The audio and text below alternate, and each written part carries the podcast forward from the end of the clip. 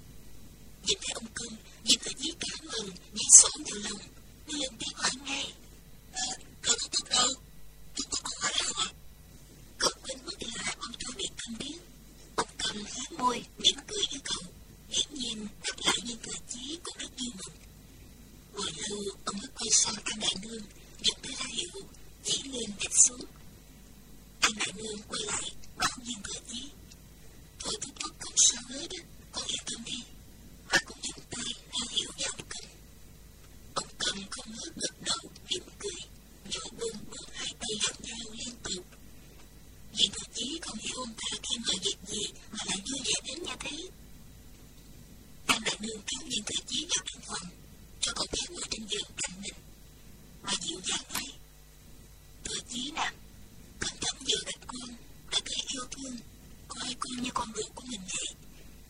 Hôm nay con lại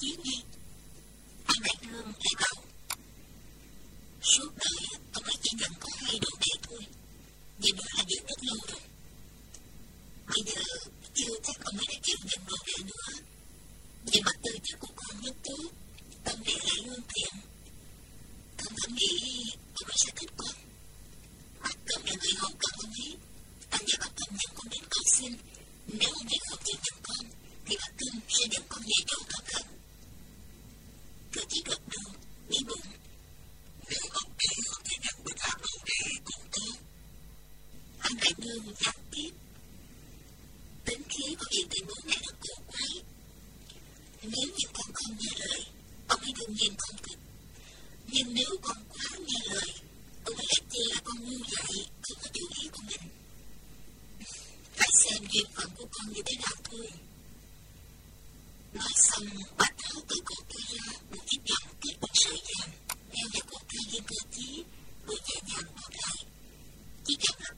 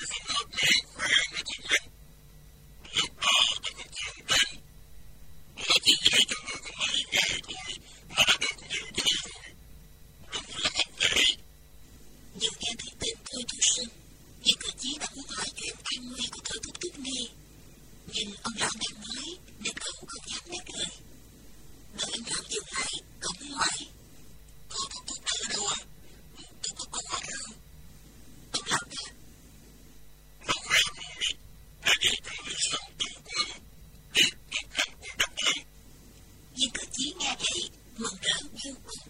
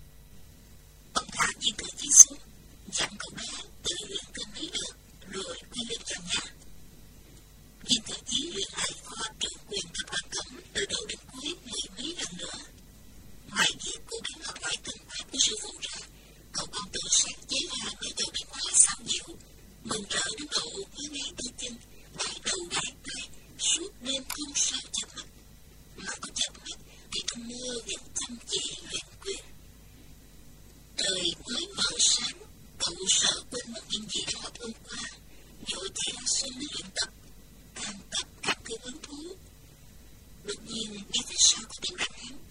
Có cái đầu lại thì thấy sư phụ đừng